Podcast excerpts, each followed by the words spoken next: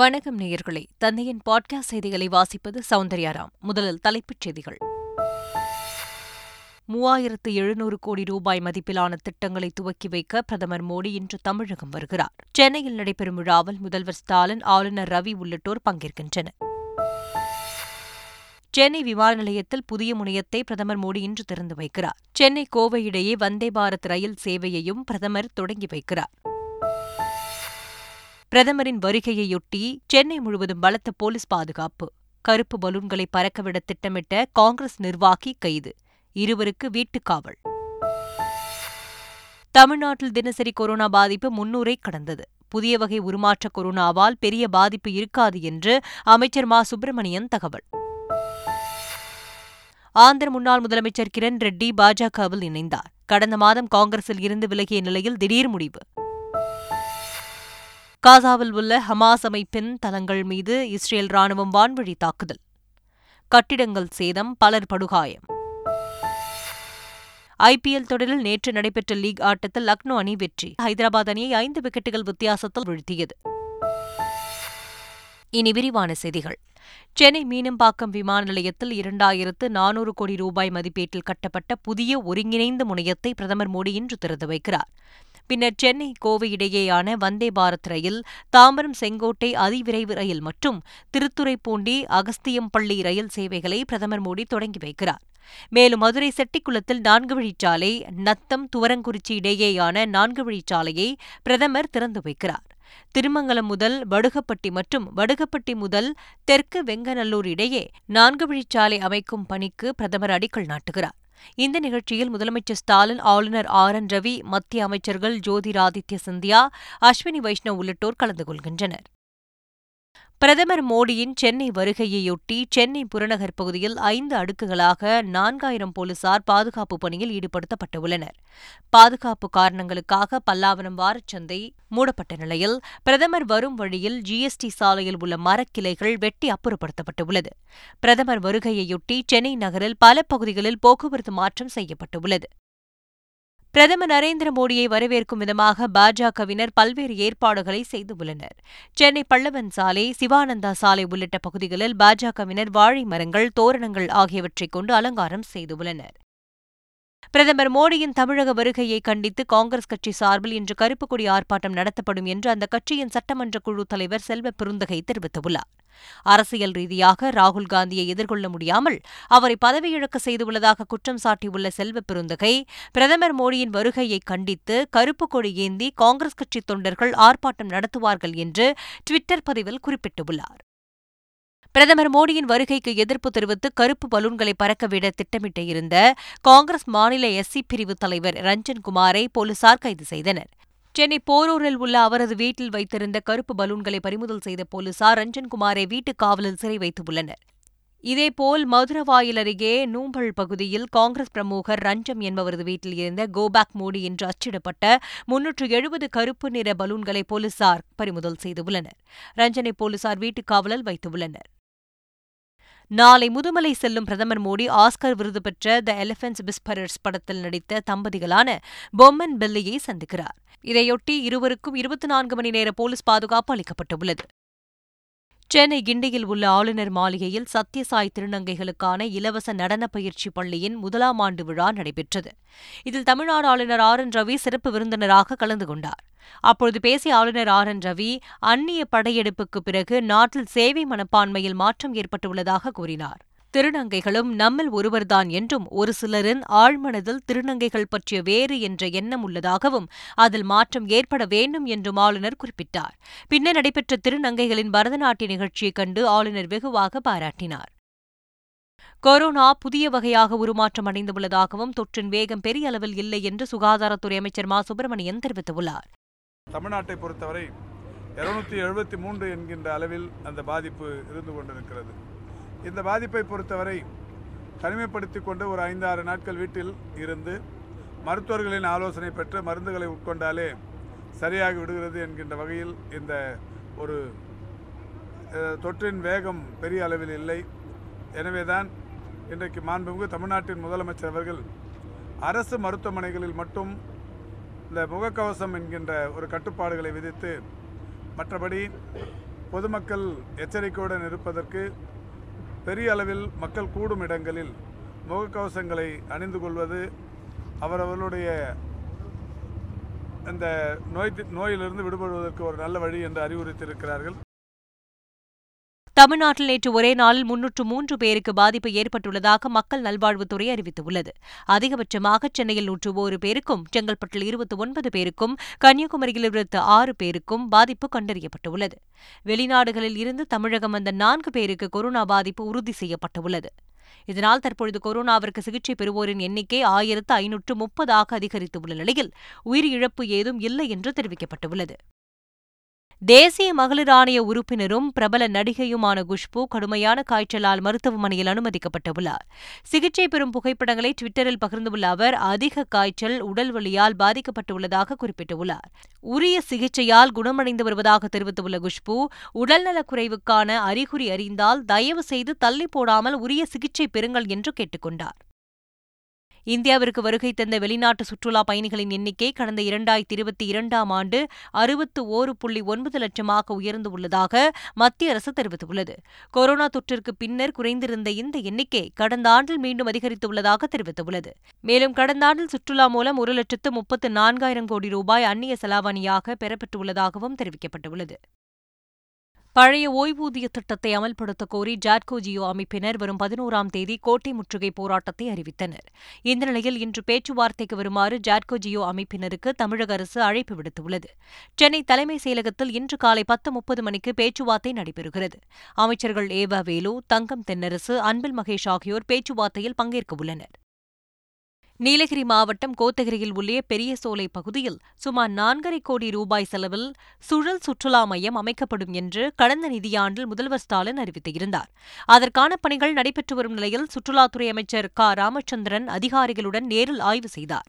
அப்பொழுது இயற்கை மற்றும் நீரோடைகளுக்கு எந்தவித பாதிப்பும் இல்லாமல் பணிகளை மேற்கொள்ள வேண்டும் என்று அதிகாரிகளுக்கு அமைச்சர் உத்தரவிட்டார்.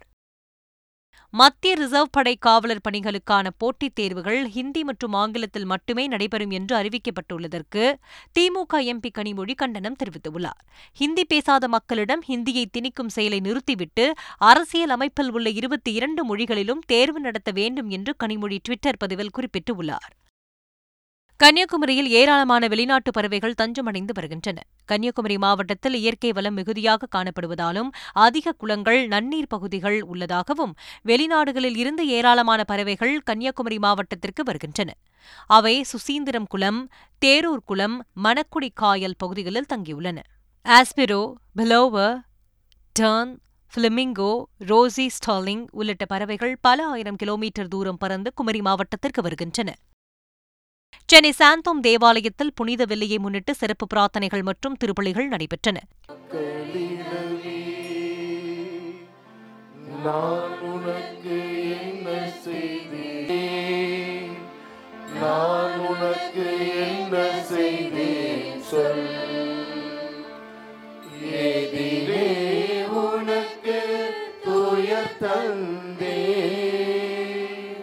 புகழ்பெற்ற வேளாங்கண்ணி தேவாலயத்தில் நடைபெற்ற புனிதவெள்ளி இறை வழிபாட்டில் ஆயிரக்கணக்கானோர் பங்கேற்றனர். குஜராத்தை சேர்ந்த ஒரு முதியவர் சைக்கிளில் பயணம் செய்து ராமேஸ்வரம் ராமநாத சுவாமி கோயிலுக்கு சென்றுள்ளார்.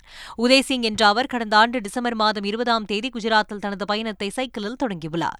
அங்கு இருந்து சுமார் 2000 கிலோமீட்டருக்கு அதிகமாக பயணம் செய்தவர் ராமநாதபுரம் சென்றுள்ளார்.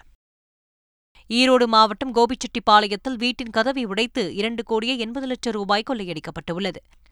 கோபிச்செட்டிப்பாளையம் வடக்கு பார்க் வீதியை சேர்ந்த சுதர்ஷன் என்பவர் ரியல் எஸ்டேட் தொழிலுக்காக 2.80 லட்சம் ரூபாயை தான் புதிதாக வாங்க இருக்கும் வீட்டின் தனியறையில் வைத்துள்ளார்.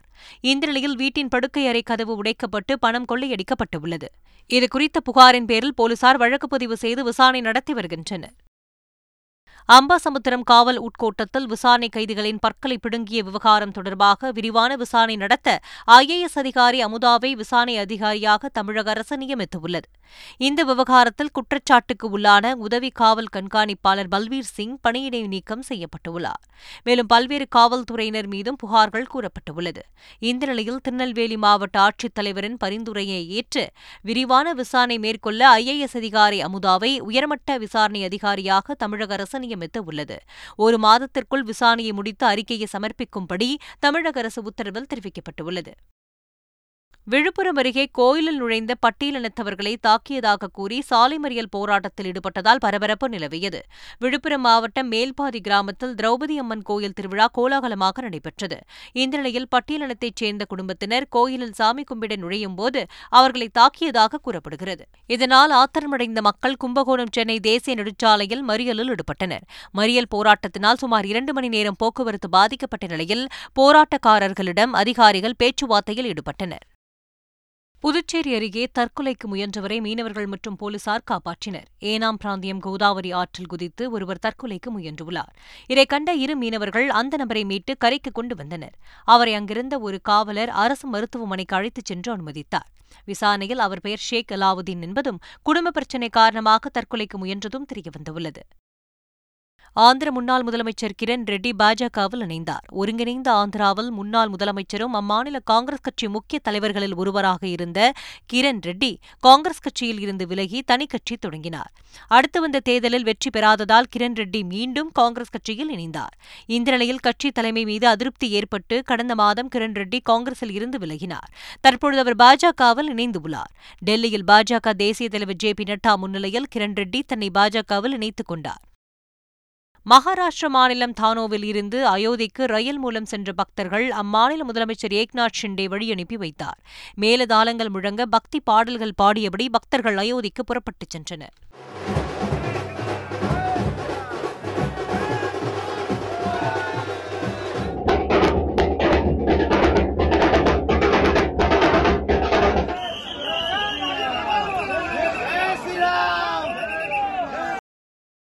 காசாவில் உள்ள ஹமாஸ் அமைப்பின் தளங்களை குறிவைத்து இஸ்ரேல் ராணுவம் வான்வழி தாக்குதல் நடத்தியது. லெபனானில் இருந்து ராக்கெட் தாக்குதல் நடத்தப்பட்டதற்கு பதிலடியாக இந்த தாக்குதல் நடைபெற்றதாக இஸ்ரேல் ராணுவம் தெரிவித்துள்ளது. ஹமாஸ் அமைப்பால் ஏவப்பட்ட ராக்கெட்டுகள் விண்ணிலேயே தடுத்து அழிக்கப்பட்டுள்ளதாகவும் இஸ்ரேல் ராணுவம் தெரிவித்துள்ளது. இஸ்ரேலில் வான்வழி தாக்குதலால் காசாவில் பல கட்டிடங்கள் இடிந்து சேதமடைந்தன. பொதுமக்கள் பலர் காயமடைந்துள்ளனர்.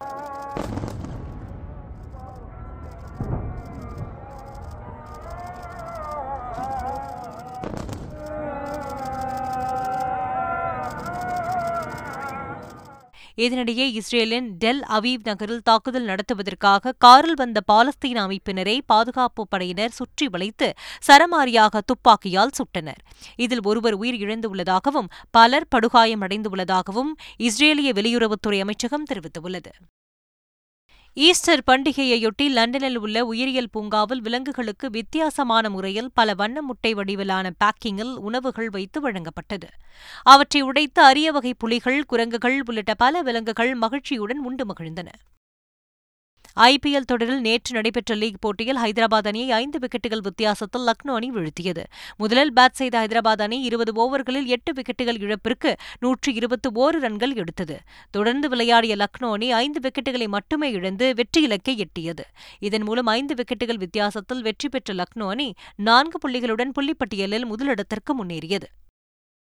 சென்னை சேப்பாக்கம் மைதானத்தில் வரும் 12ஆம் தேதி சென்னை ராஜஸ்தான் அணிகள் மோதும் லீக் போட்டிக்கான டிக்கெட் விற்பனை நாளை தொடங்கும் என்று அறிவிக்கப்பட்டுள்ளது. வரும் 9ஆம் தேதி காலை 9:30 மணியளவில் நேரடி மற்றும் ஆன்லைன் டிக்கெட் விற்பனை தொடங்கும் என்றும் ஒரு நபருக்கு அதிகபட்சமாக 2 டிக்கெட்டுகள் வழங்கப்படும் என்றும் தெரிவிக்கப்பட்டுள்ளது. டிக்கெட் விலை குறைந்தபட்சம் 1500 ரூபாயில் இருந்து அதிகபட்சமாக 3000 ரூபாய் வரை நிர்ணயிக்கப்பட்டு உள்ளது. மீண்டும் தலைப்புச் செய்திகள். 3700 கோடி ரூபாய் மதிப்பிலான திட்டங்களை துவக்கி வைக்க பிரதமர் மோடி இன்று தமிழகம் வருகிறார். சென்னையில் நடைபெறும் விழாவில் முதல்வர் ஸ்டாலின், ஆளுநர் ரவி உள்ளிட்டோர் பங்கேற்கின்றனர். சென்னை விமான நிலையத்தில் புதிய முனையத்தை பிரதமர் மோடி இன்று திறந்து வைக்கிறார். சென்னை கோவை இடையே வந்தே பாரத் ரயில் சேவையையும் பிரதமர் தொடங்கி வைக்கிறார்.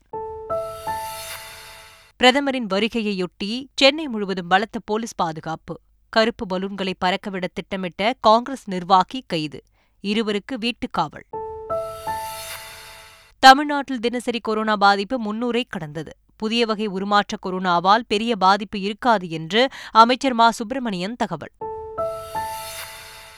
ஆந்திர முன்னாள் முதலமைச்சர் கிரண் ரெட்டி பாஜகவில் இணைந்தார். கடந்த மாதம் காங்கிரஸில் இருந்து விலகிய நிலையில் திடீர் முடிவு.